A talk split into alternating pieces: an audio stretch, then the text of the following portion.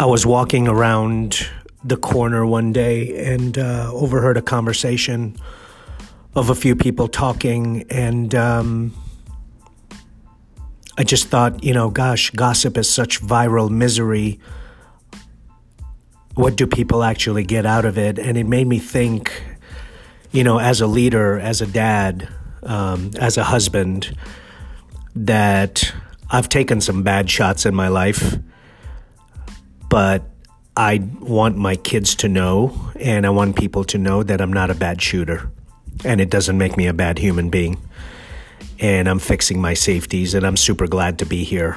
And the lesson that I want to talk about is something that I've learned about following the Blue Angels.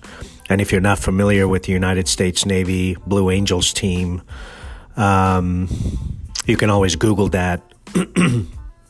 But uh, what I wanted to chat with you about today, if you're listening, and I really, I just want to say from the bottom of my heart, thank you, first of all, for turning it on. Um, and I think you're really going to get something out of this. And if you don't, let me know. But um, it's about trust and transparency. And I put a quote out recently, and somebody had asked me a couple of questions about it. I thought, gosh, you know, wow, I never looked at it that way. And I uh, just wanted to give them my response. And the question was, you know, when you start to see that your team is losing trust and transparency, um, what are some of the things that I can do? And I put out a quote in response to it, which was the degree of trust that's felt by the members of a leadership team toward one another is a lot of times the greatest predictor of whether that team is going to be great or just merely good. I don't know if you had a chance to read Good to Great by Jim Collins. Uh, there's a lot of that, you know, type of talk in there.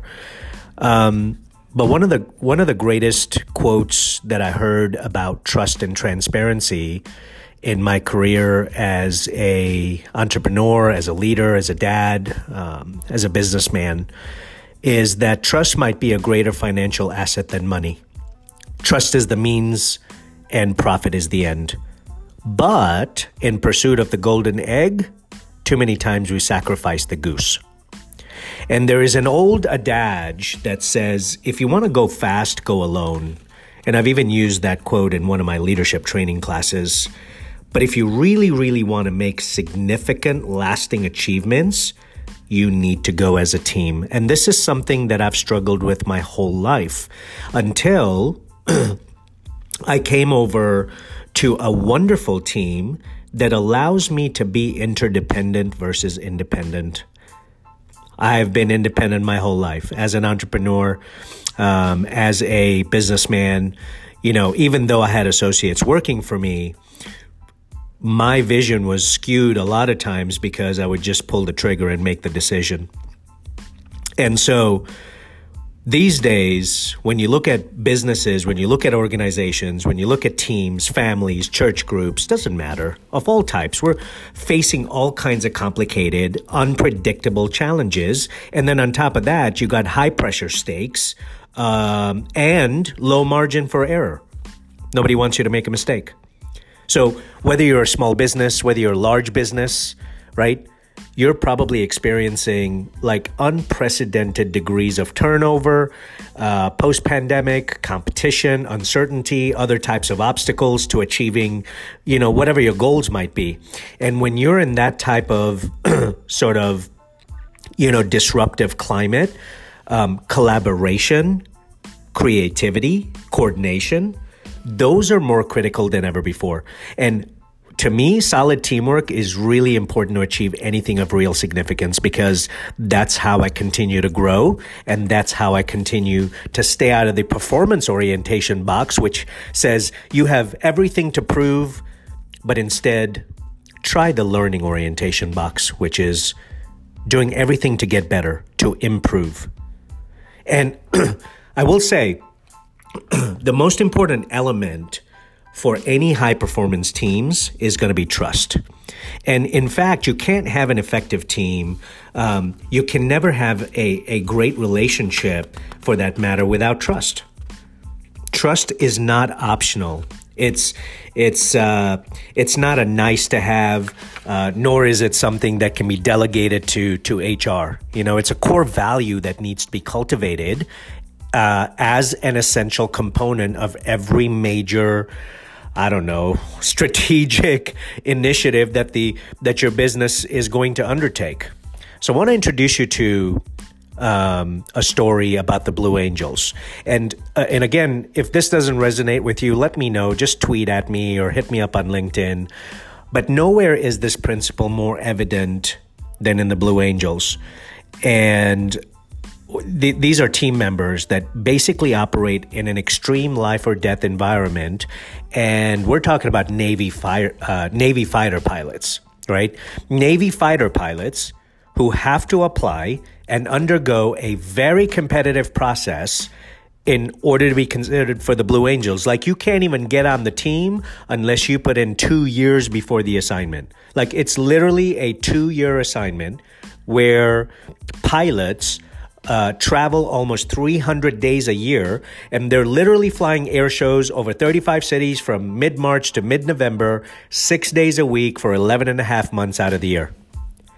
And I talk about this in my classes that when you have an engaged flight maneuver, these Blue Angels fly two to three feet apart at a speed of three to 400 miles per hour and, and by the way, at a very low altitude.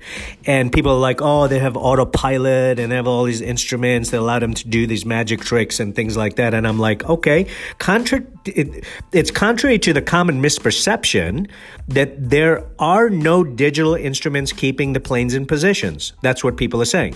That the pilots are flying just based on some kind of autopilot. That's not true. These pilots, they're flying based on eye hand coordination in combination with amazing, like steely concentration. The assignment pushes the limits of human capability with absolutely little margin for error, requiring a lot of teamwork and unconditional trust. And here's the deal the biggest factor in any business, any organization, any family, success or failure, arguably, is going to reside with its leadership team. The degree of trust that is felt by the members of a leadership team toward one another a lot of times is the greatest predictor of whether an organization is going to be great or merely good. And this is certainly evident on the Blue Angels team and this is certain certainly evident in my life right now because if I don't get better, I can't pay it forward for the team to get better. Like the question I have for you is what if your organization, what if your family, what if your business, what if your success depended on your teammates coming to work every single day willing to put their lives in your hands? Right? They're, it's, they're depending upon you quite literally to keep alive. What would you do then? And what if this what, what if this were true not only in times of extreme crisis, but nearly every single day for two years? What like the the question that came through um, very recently for me uh, when I had put out that quote was, "What does it take to build such high levels of trust?" And I had a conversation recently with somebody that I admire so much, um, a senior leader, and um, it's I, I think it's simple. And here's what I got out of it. In order to be trusted, the leader needs to demonstrate that he or she is trustworthy. Whether you're in the air or on the ground, wingmen typically are asking five questions about their leader, and the answers to these questions are going to determine their levels of trust. These questions can be grouped under the heading of five C's that leaders must ask themselves every single day. Number one, character. Number two, commitment. Number three, competence. Number four, connection. Number five, communication. The five C's character, commitment, competence, connection, and communication. Character means uh, do I walk my talk? Commitment means does my team believe I'm going to be with them when times are rough and that I'm playing to win? Competence means am I doing everything I can to constantly improve my skills and stay relevant? Connection means does my team believe that I understand them? And by the way, if you would make a note, this is very different from asking whether the leader believes that he or she understands the team. And the last one, communication. you know what I'm you know where I'm going with this, right? Effective communication says what? Am I clear? Am I concise? Am I consistent? Am, and am I direct enough to be understood? Do you understand the words that are coming out of my mouth? Don't nobody understand the words coming out of your mouth, Z. That's what I get all the time. But listen, trust can be bought, it can't be demanded, and it cannot be coerced. It's a reward that is earned by leaders who demonstrate the five C's on a daily basis. The Blue Angels may be an extreme example of interdependence, but if you think about uh, leading a high performing team, it requires interdependence. The very definition of team means people that think interdependently, meaning they depend on each other to come to a common goal. A group are a, uh, a group is uh, people who think independently. But trust is actually the stuff of which all relationships are composed. Every single team or every single client relationship can be improved with greater trust. My friends, without it, there can be absolutely no effective leadership. There can't be teamwork, and there certainly can't be collaboration, or might I add, positive outcome that you're looking for. Think about fish. Like fish, which don't think about water until it's gone. You know what I'm saying? We don't think about the trust until it's gone. So when we do think about trust, it is usually in the context of damage control. There's a, a, a, book called The Five Dysfunctions of a Team. I don't know if you've had a chance to read it. Uh, great book, by the way. Um, I blinked it and uh, also through Blinkist, as well as the audiobook. Um, it's the Table Group from 2002. But um, Patrick Lencioni identifies the absence of trust as the fundamental problem with teams that don't work well together. And when trust is not present, there is a fear of conflict and honest communication. And even if there's an 800 pound orange gorilla in the room, nobody's going to talk about it. Leaders, listen to me. Without honest communication, there is a lack of commitment and an avoidance of accountability.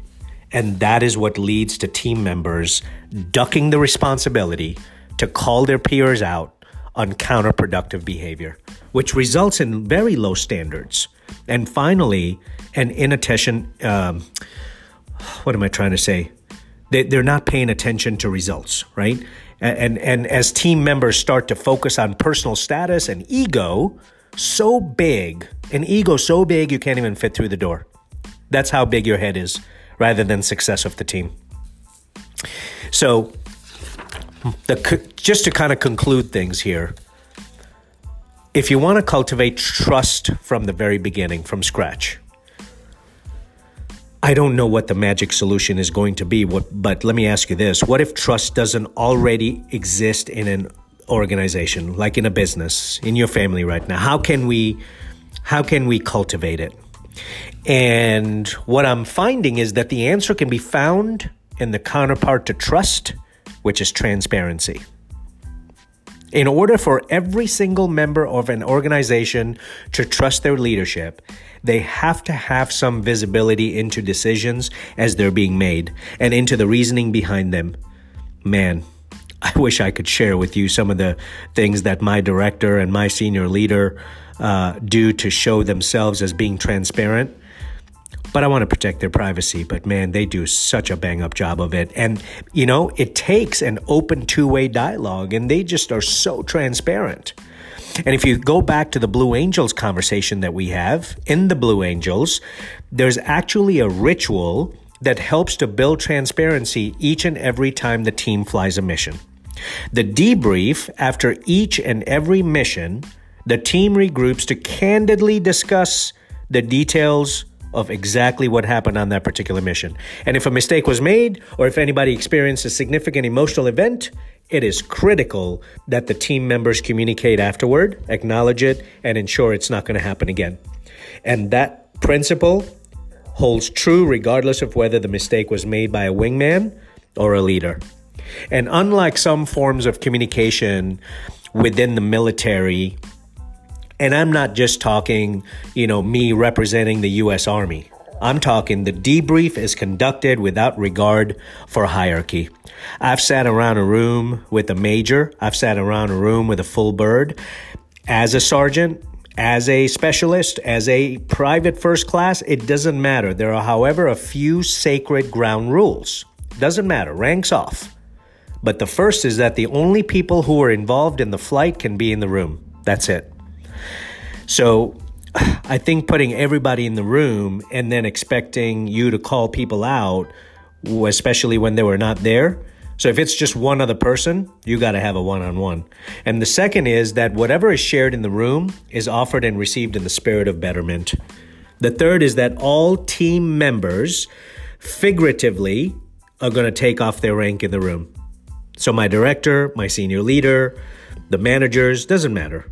In order to have completely honest communication, and finally, regardless of the uh, you know, the, the content that is shared in that particular room, every team member concludes with a simple reminder that it is a great honor and a great privilege to be a part of a team that shares such a high level of commitment to excellence.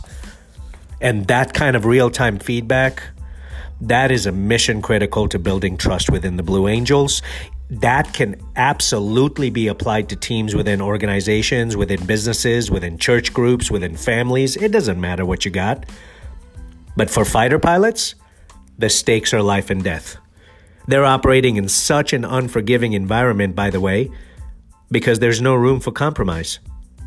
But within corporate environments, the same principles apply. People in the organization need to feel that their leaders value them enough to listen. I know my leader listens to me at any time. I am so comfortable saying what needs to be said without losing respect, without losing my humanity, without using losing my dignity. You know what I mean? And that's important to me. It makes me become stronger in my leadership. And as part of that process, the other thing that I'll tell you is leaders need to be able to uh, be willing to accept feedback with humility. You know, like I'm not getting better because you know uh, I'm just learning new knowledge every day. Yes, I'm in learning orientation, but I'm I'm I'm getting better because I'm receiving feedback. I'm asking for it. Man, I, I'm thirsty for it, and I want the feedback with humility.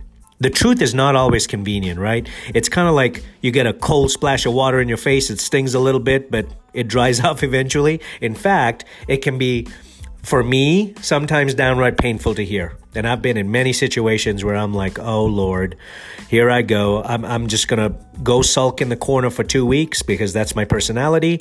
And by the way, I'm bringing two pints of Haagen Dazs chocolate peanut butter ice cream with me. But listen, depending on how the leader reacts to the truth, it's either going to make the organization stronger or it may be the last time they ever hear it again. I'll end with this. A culture of trust doesn't just happen on its own. It needs to be carefully cultivated and inherent in every single decision and activity. Trust, or should I say trustworthiness and transparency, has to be the organization's DNA. It has to be the team's DNA. It has to be trust, trustworthiness, and transparency. Communication is the key. It's the oil for the high trust engine. You know what I mean? F 18 Hornets, they fly on trust. They're doing 11 inch apart maneuvers, belly to belly, and the slightest misalignment can cause an accident. If communication doesn't happen frequently and effectively, the engine is going to run rough to the heat. It's going to heat up. There's going to be friction of constant misunderstandings. An organization that places a high priority on transparency and communication is going to be on the right path to cultivating trust, which is the greatest asset for success in turbulent times. Man it feels good to get the toxic poison out of your body sometimes, you know, when things are bugging you. I highly recommend that you document your journey because someday, you know, when you're dead and gone, we have this one life. What legacy do you want to leave? Somebody asked me a question the other day like, why do you do this? Why do you put out a podcast? Why do you blog? Why do you YouTube? Why do you rant on TikTok? Why do you do all this stuff?